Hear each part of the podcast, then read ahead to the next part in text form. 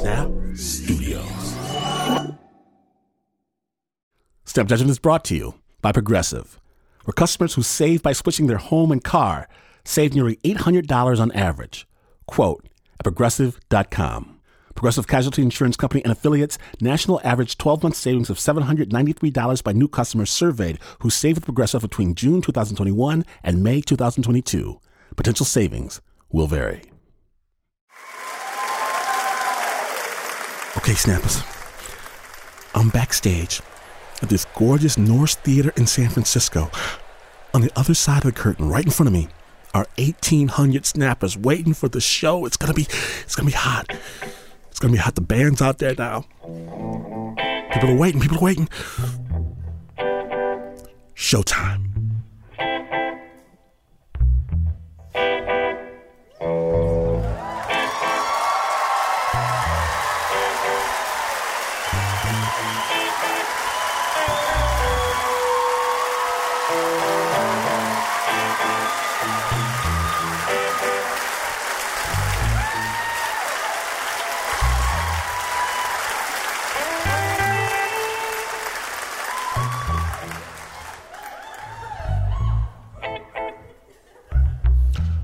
Okay, so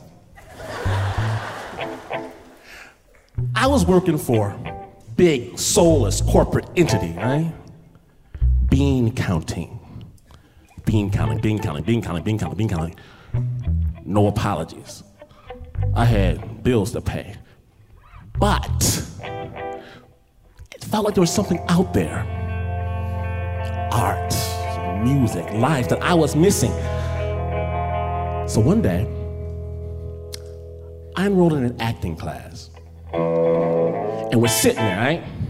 Budding thespians all. And the director finally rolls in. He's got arm patches. He's got his hair slicked back, like he's come from Morocco or Buenos Aires or something like that. He takes a big flask, a long draw. Actors are so stupid. I hate actors. And I am thrilled because this guy knows his artistic side. And he asked a woman, beautiful, in front of Tony, stand next to me. Stand here next to me. And then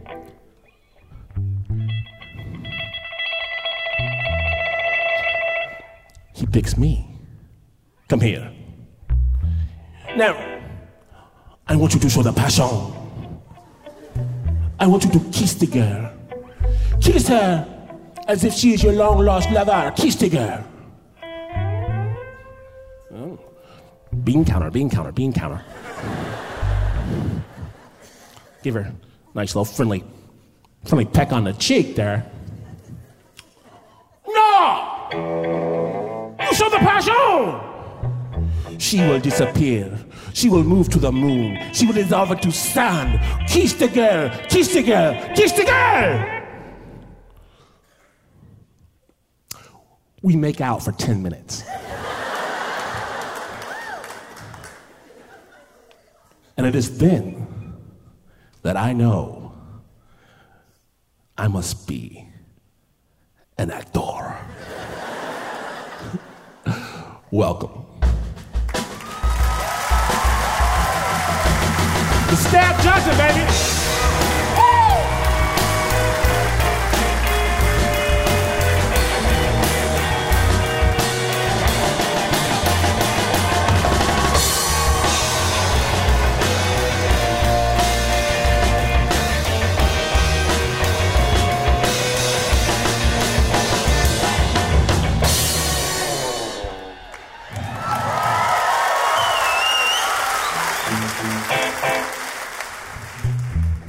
It was cool, right? I got to hang out with the actors, the poets, the magicians, the artists, the people who wore hats, unironically. And so one day, the director, he's more angry than usual. He comes in with this big stack of scripts. He's holding it, and he throws them to the ground. This is all ridiculous. This is garbage. I shall write a great American film. I shall do it here and film it. Perhaps you shall be in it. Perhaps not. Until then, goodbye. And he leaves and he goes into this loft overlooking the studio. And we're all thinking, Hollywood film? He's gonna make it here? That's fabulous. But who's gonna teach class? I go up, I'm elected by the group, go talk to him. He's taking another pull from a silver flask, and he hands it to me like a baton. And I take a drink. I am the assistant. I go back down the stairs. Everybody's waiting. Now, I don't know anything about acting. I do not. But I've watched a lot of TV. The whole class is taking on a, a new tenor because we're actually working for something. People think there might be an actual film. It used to be that we could kind of play around maybe doing the action scenes, but now, open face, palm slaps across the face. It's getting painful.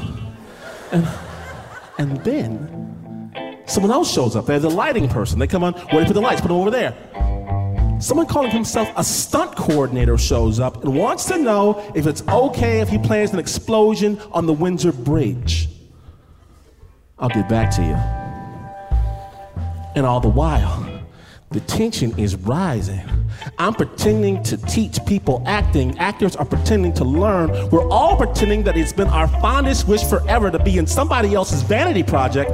I'm starting to lose sleep. People are asking me, what's the picture about? Is it a murder mystery? Is it a fantasy? Is it a karate movie? And I don't know. I do not know. I've got to find out. I got to see what's going on. I haven't seen the director. I don't know anything.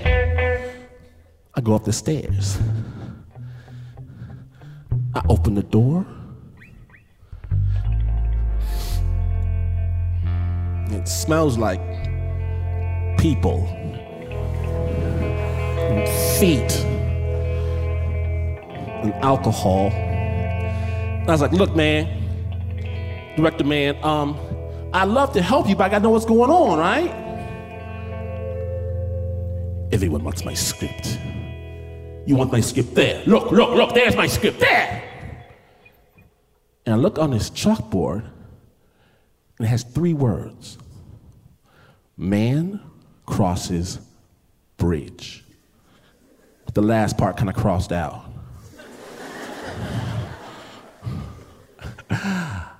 I've been had.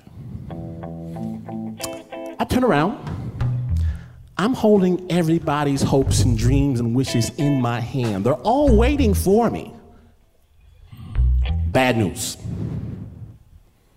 There is no script, so there's probably gonna be no movie. And I'm waiting for people to be upset, but instead, they say, Glenn, you, you don't understand the process. There's a process here. I don't understand the process. I am a bean counter. I know nothing but process. Hippies. If y'all want to stay, stay. I'll go down the stairs, I'll walk out of the door, and I never go back.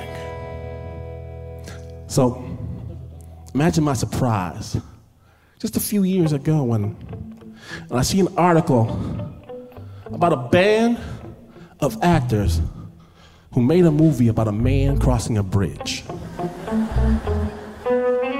I could have been in that. I Could have been a star. What did I do? What did I do?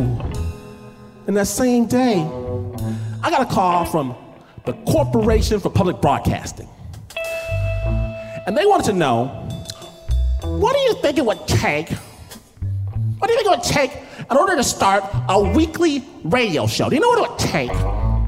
Yeah, take some cash.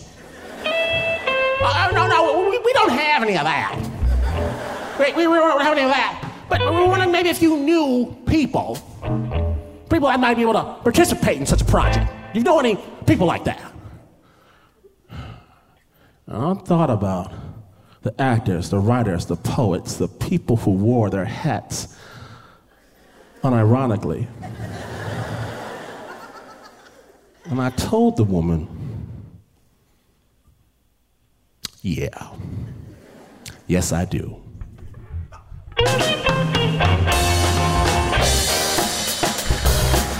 Today, San Francisco, we proudly present Passion.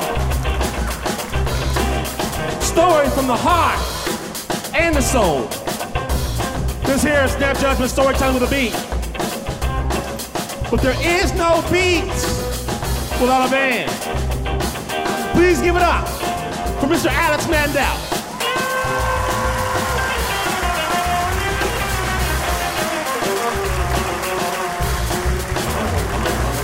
On the bass, Tim Frick, Tim Frick, Tim Frick, Tim Frick, Tim Frick.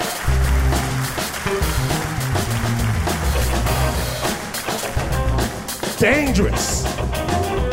David Brandt.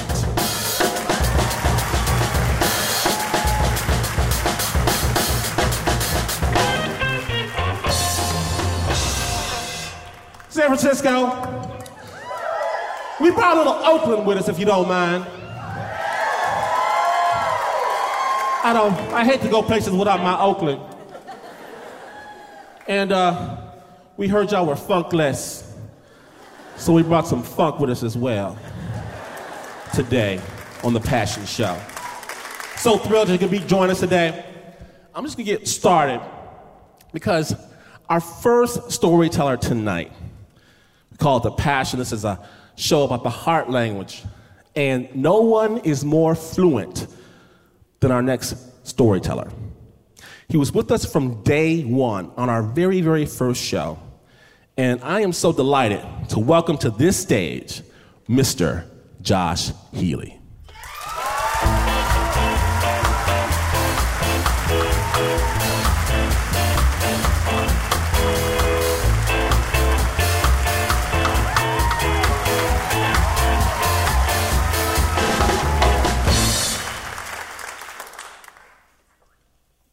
How to help your mother set up her profile on JDate.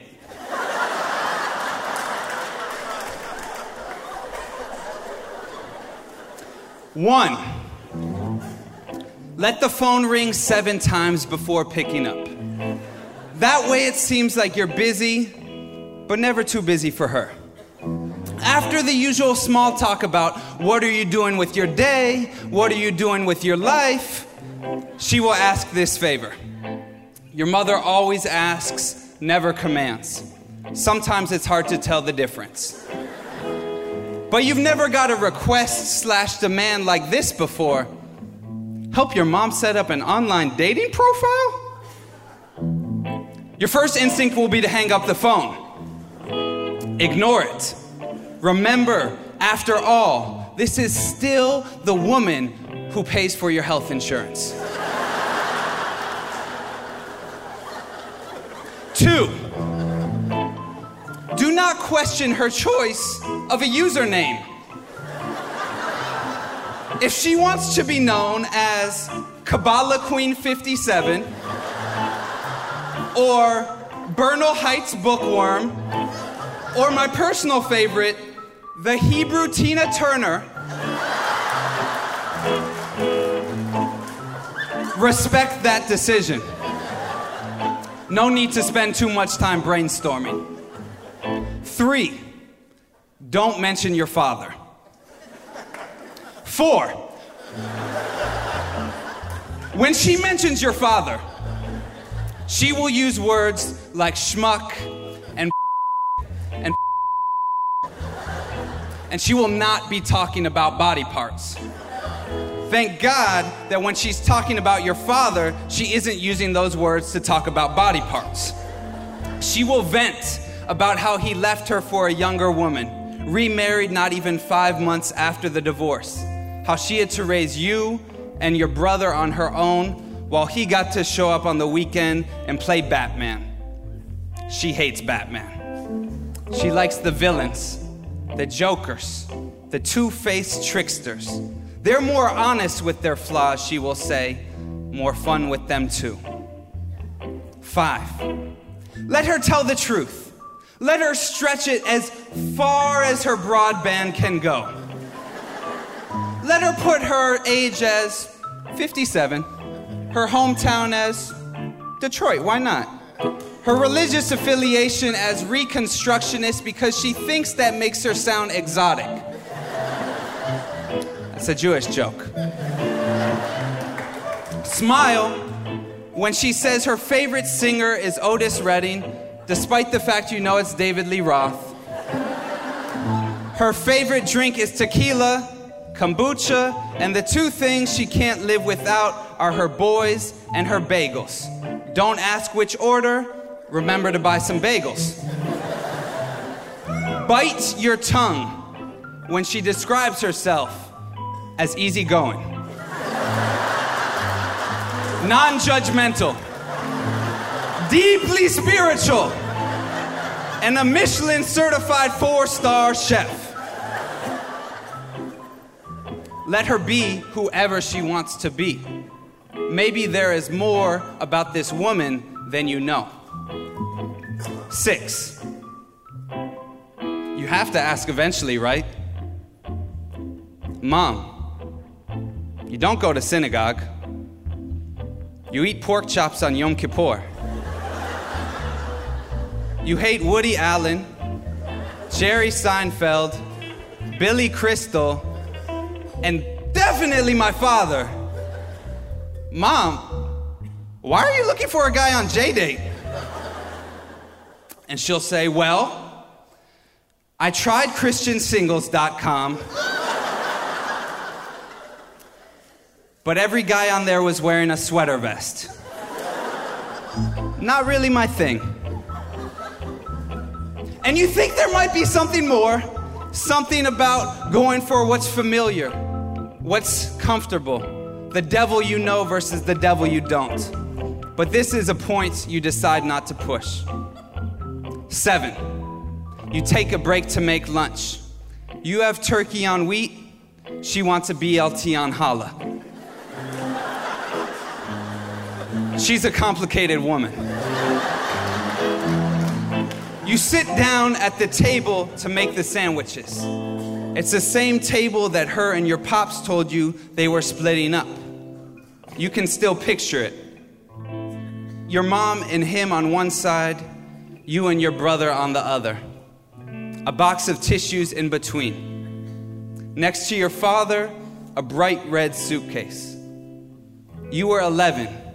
You didn't understand how much he could fit in that one bag, how what he took could fill a mansion. And your mother will call you from the computer room and say, Hey, Chef Boyardee, where's my sandwich? Some requests are easier than others. Some rules meant to be broken. You throw an extra piece of bacon on the sandwich and say, I'm coming, mom. Eight. The sun is setting, and you have to get home before the last BART train closes or goes on strike again. And you believe in solidarity, but you also believe in sleeping in your own bed, so you decide to finish this lightning round style. All right, mom, you ready? Ready. What's your perfect first date? A sunset walk along the Embarcadero. What qualities are you looking for in a man? Richard Gere's face and Angela Davis's politics. What quote, what quote do you live by? Have it your way. Who said that? Burger King. What drives you crazier? A Berkeley hippie or a Texas Republican? A Berkeley Republican.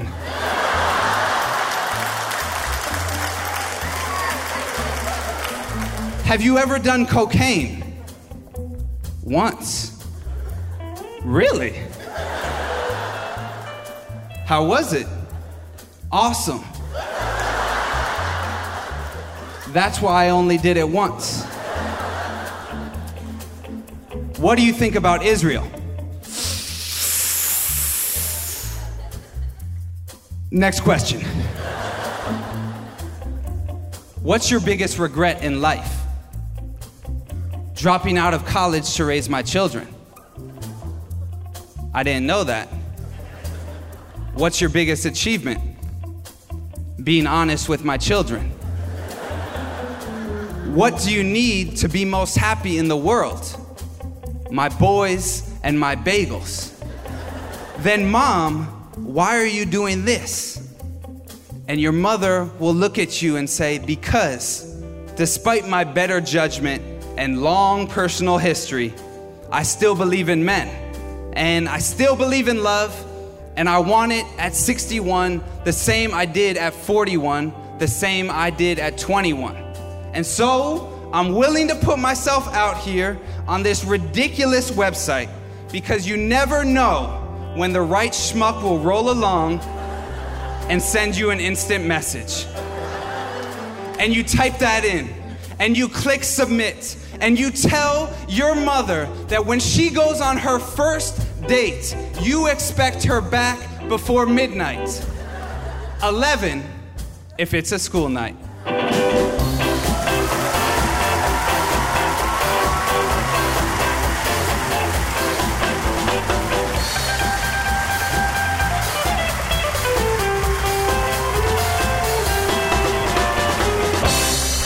Josh Healey.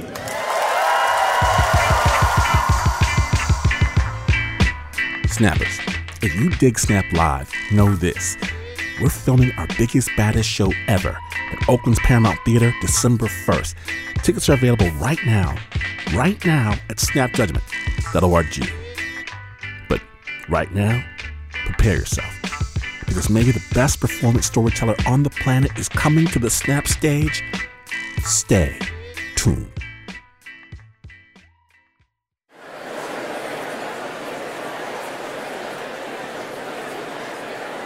Welcome back. You're listening to Snap Judgment, The Passion, live in San Francisco, already in progress.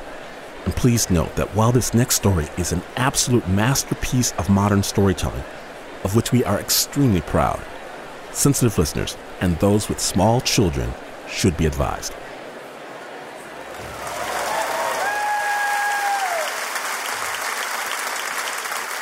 Now, our next guest is a true Renaissance man. He's a writer, a poet, a filmmaker, a director.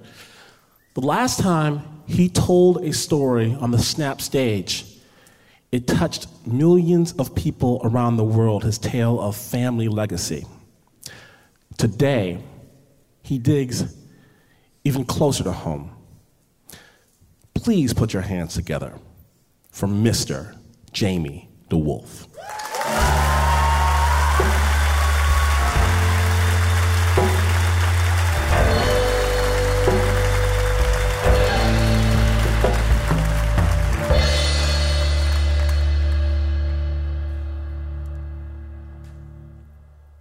My daughter loved bedtime stories.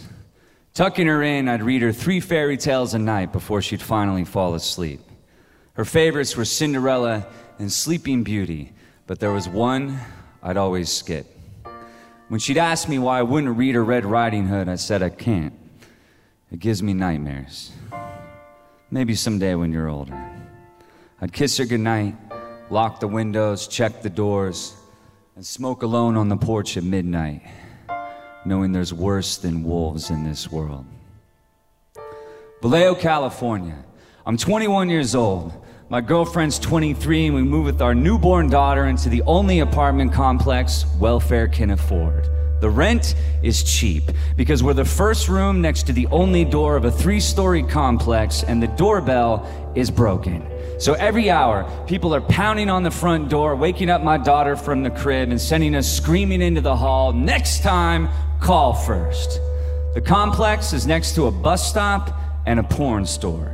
We sleep with a baseball bat beside our bed, and the only thing that separates us from the street is that door and our deadbolt. All I want is to shut out the world, to ignore the slurred screams from the second story, the passed out people on the sidewalk.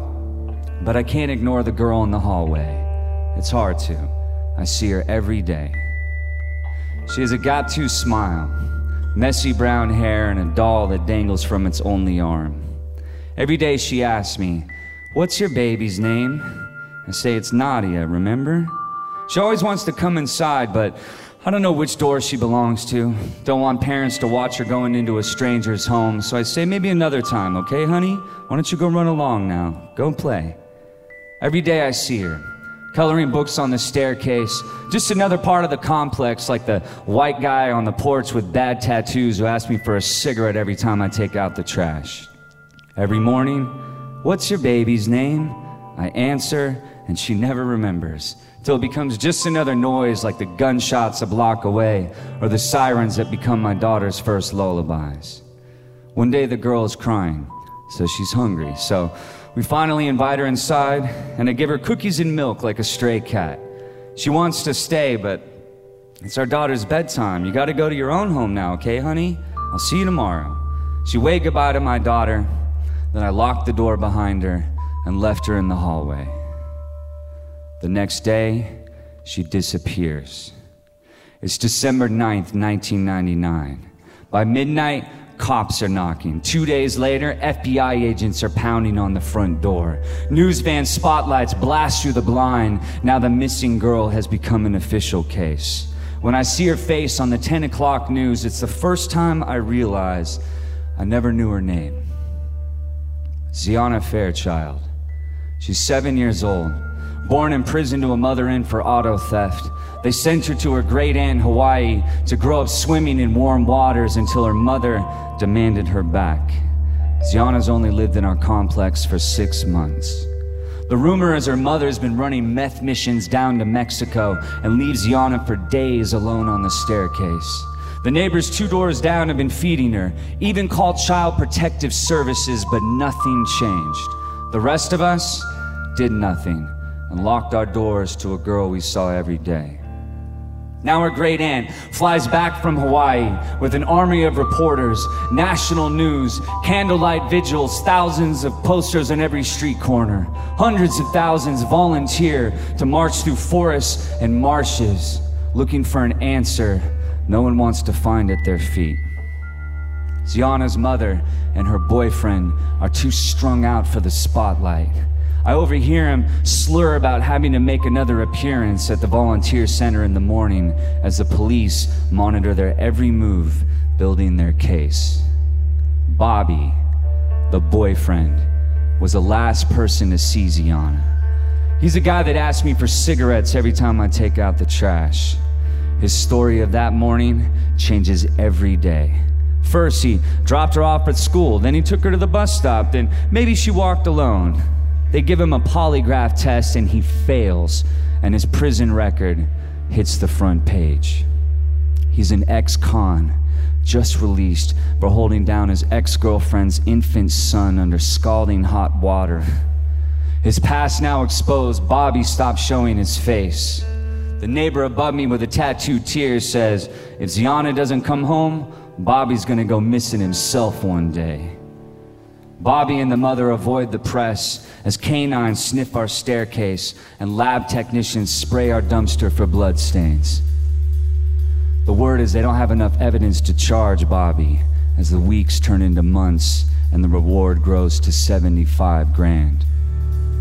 Bobby and the mother know the world is watching, so they try to move out at midnight. But cameras come out of the shadows. Neighbors screaming at Xiana's mother for sticking with this monster. She shoves reporters out of the way, and then there's a moment outside by the car where I'm alone with Bobby.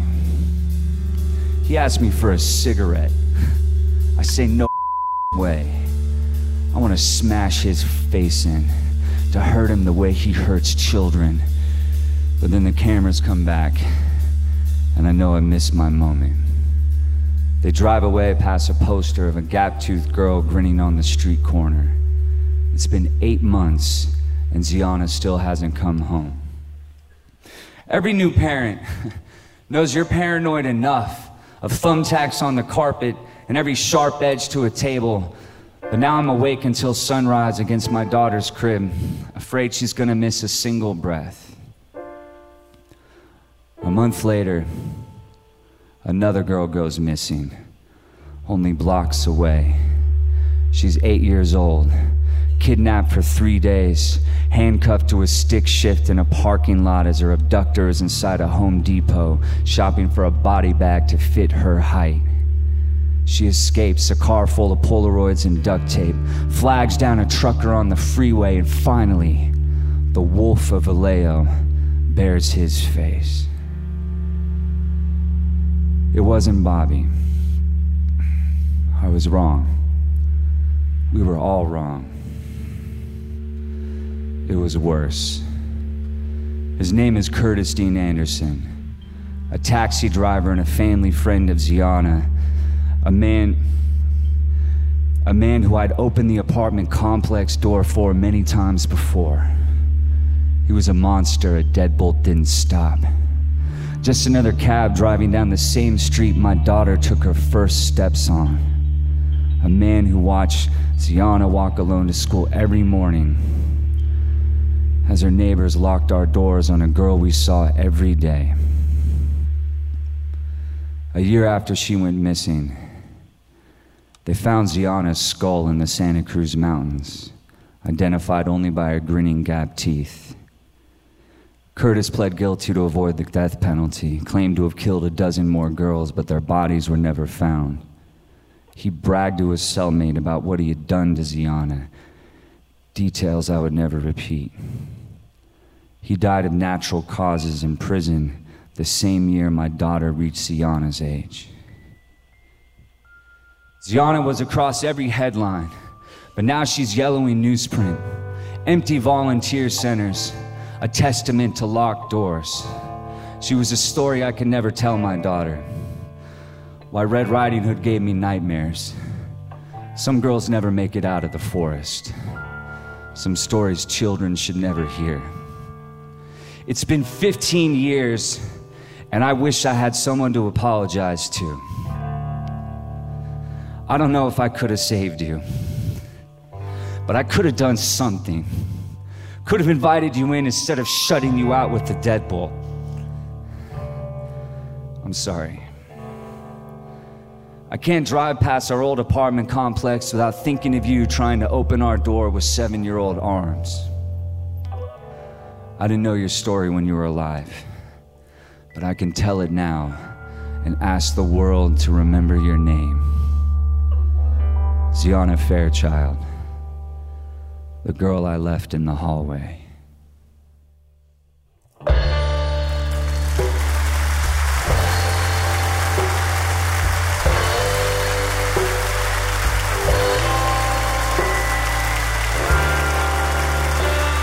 I don't want to ask for a moment of silence, but I want to ask a moment of noise for her. Make noise so she can hear you, please.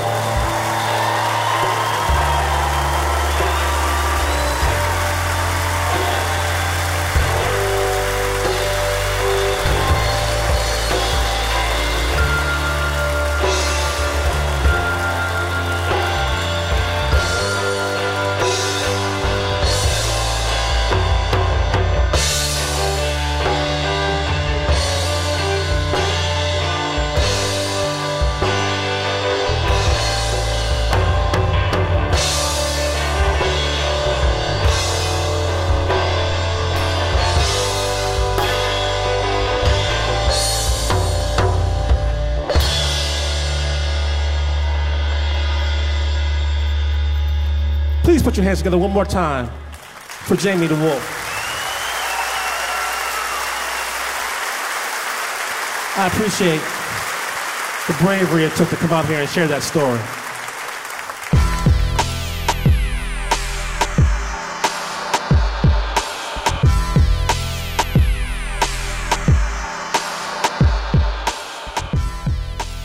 The amazing Jamie DeWolf is just one of the incredible storytellers that will rock the Snap Judgment stage at Oakland's beautiful Paramount Theater Friday, December 1st. We're filming the whole thing in glorious Technicolor, so wear a big smile because you're invited gonna laugh, gonna cry.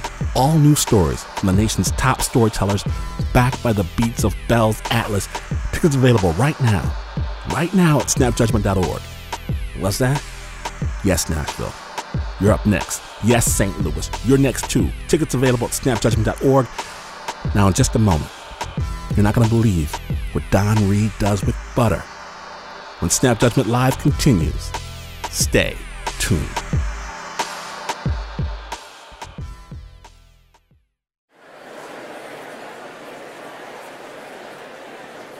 Welcome back to Snap Judgment, The Passion, live from WNYC. We have saved you the very best seat in the house because the storytelling is going down.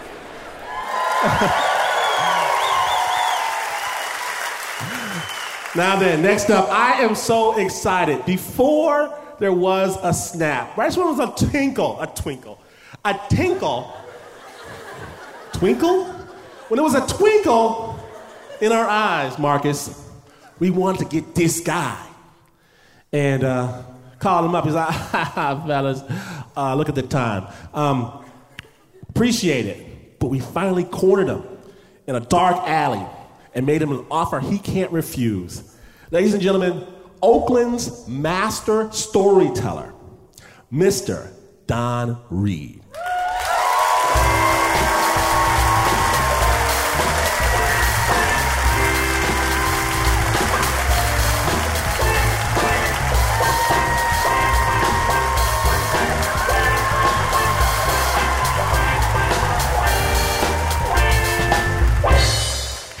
Clap for you. Clap for you. Here we go. A boom boom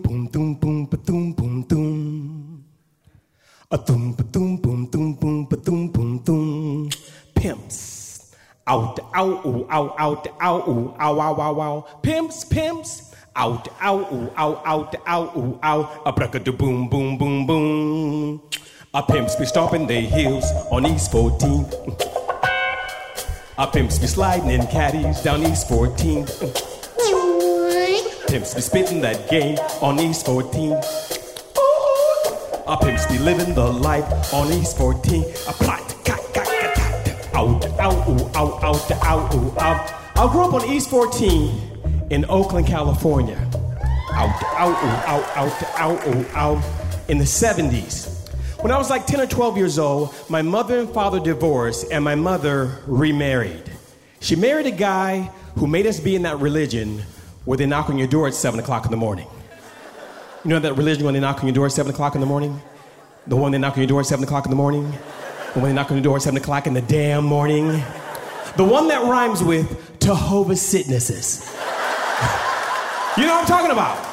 With the no birthdays, no Christmas, and definitely no pepper air. You definitely could not do the pepper air that religion at all. And as a teenager, all I could think about is doing the pepper air to somebody. So at age 16, I got tired of all the rules and the regulations, and I decided to move from the kind of middle class area with the and the picket fences to the other end of these 14th to go live with my real father. Out, out, ooh, out, out, out, ooh, out. I think I went too far. See, I'd gone to the other extreme. My older half brothers already lived there. One older brother was a player, a ladies' man. My other brother wanted to be a lady. Oh, no, he did. He was uber gay. He was extra gay. Other gay people go, ah! Don't be that gay. And my father, my dear old dad, he just so happened to be a pimp. But I didn't know it. I just thought he was really into hats. So set your watches back to 1970 something and come with me down to East 14,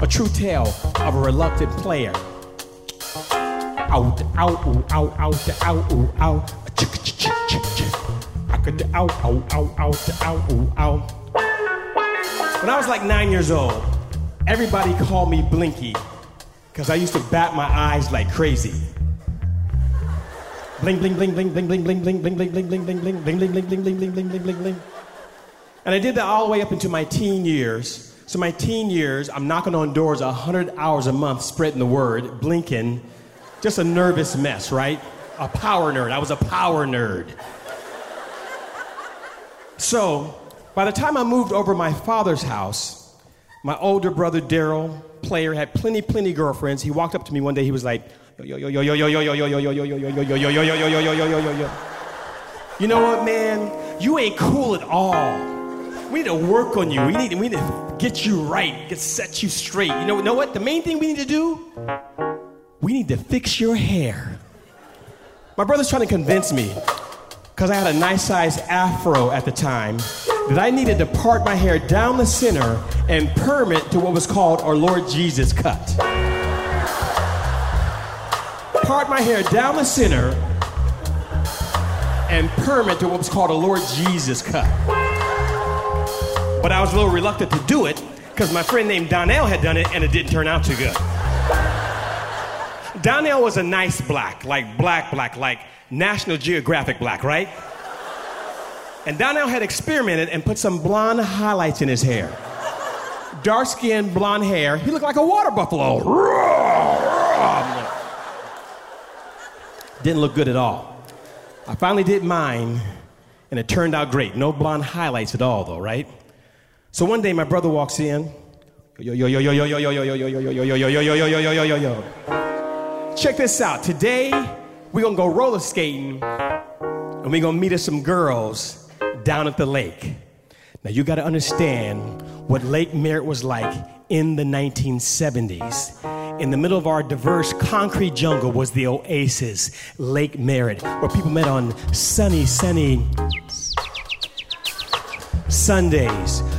to roller skate and dance, roller skate and drink, roller skate and hit on each other all day long. And we were gonna go, but we couldn't find any hair care products anywhere in the house. Could find nothing to do our Lord Jesus is with. So my brother's like, look, I found a little bit of something to do my hair with. You find something.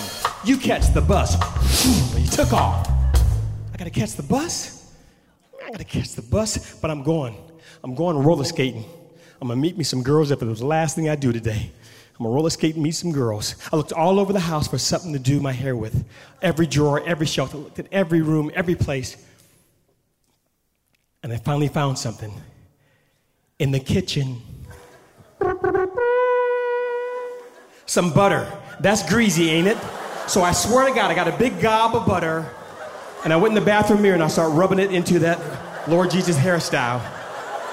And at first, it kind of, it kind of, it kind, of looked like I had some damn butter in my hair, because that's what it was, right? But I kept working on it until it got a nice sheen, and you couldn't tell it was butter at all. And I was ready to go roller skating at the lake. Yeah! Out, out, out, out, out, out. Walking down the street to the bus stop, and I stop along the way to check my hair in a side view mirror in the car, and the sun is melting it. It's looking even sheenier. I was like, yeah!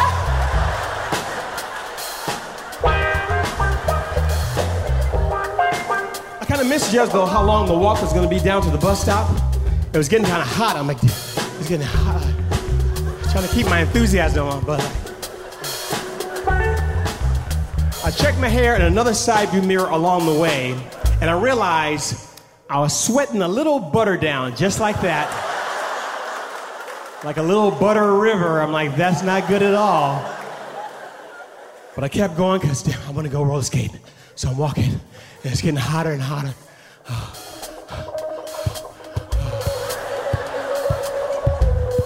Finally get down to the bus stop. The bus shows up. The doors open, and that cool air conditioning wafted and wafted upon me. I'm like, yeah, that feels good. I paid my money. I walked towards the back. I sat in that seat near the back by that bulbous mirror.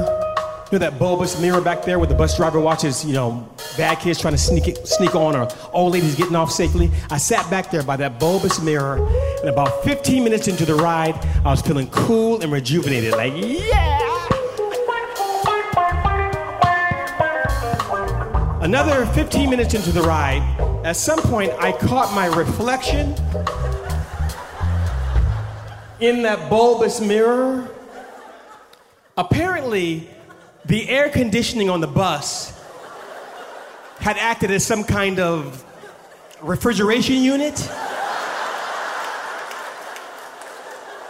And my hair turned stark white. Dark skin, white hair. I looked like a water buffalo.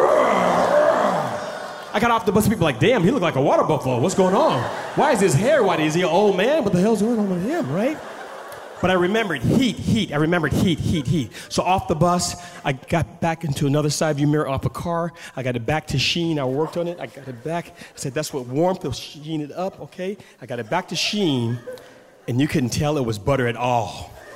I was ready to roller skate and meet with some girls. Yeah! I went over to where they rent the roller skates, and I saw this girl named Latana. I said, hey, Latana, how you doing? You know the look somebody's giving you when they look in you right in the eyes or two inches up at your new messed up hairstyle? She's like, ah, ah, ah, ah, ah, ah, ah, ah, ah, ah, ah, ah. But I don't know why she would be doing that because I just remelted it and it should look good. I was about to find out what was going on, right? I said, hey, Latana, uh, did you rent your skates or did you. Did you rent your skates or do you own.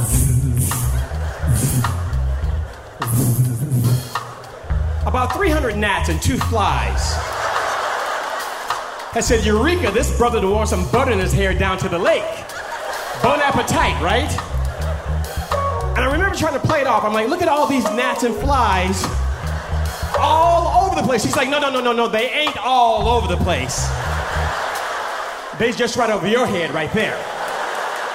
Like a black cloud, they congregated. And I see him, I see you, I see him, I see him, I see him. I said, Latana, I'll talk to you later, okay? Uh, I'll talk to you later.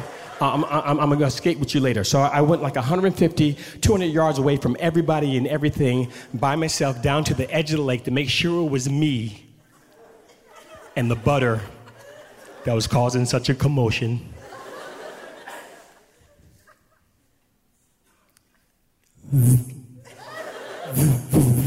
It was definitely me. It was definitely me. I started heading home. My brother called out from way across the way. He's like, yo, yo, yo, yo, yo, yo, yo, yo, Yo, yo, yo, yo, yo, yo, yo, Where are you going? There's a whole bunch of girls over here. I said, there's a whole bunch of gnats and flies over here. I'm taking my ass home. I remember sitting at the bus stop, seeing those commercials for Africa with those poor children having to deal with all those damn flies. But they don't, they have higher priorities than shooing away flies. So they're just sitting there doing like this, and they're like, ah, if I shoo one away, another one's just gonna come right back. So I'm sitting there dealing with that. They're doing figure eights on my face. I'm like, ah, this is not good at all. And I was like, ah, forget it. A little later, my father, the pimp, the same one who pushed me to go to finish high school, go to UCLA, he came to me around that time. He said, You know what, baby, the reason why things ain't working out for you is you're trying to be something you ain't, all right? All you need to do is be yourself. All you gotta do is just be your damn self. And to that I say, thank you, Daddy.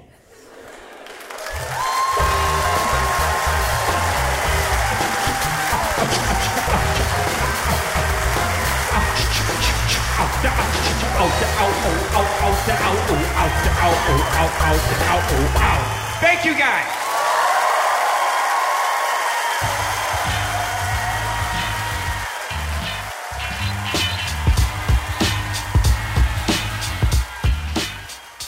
you gotta know that we have much love for Alex Mandel, who composed each and every piece of music you just heard.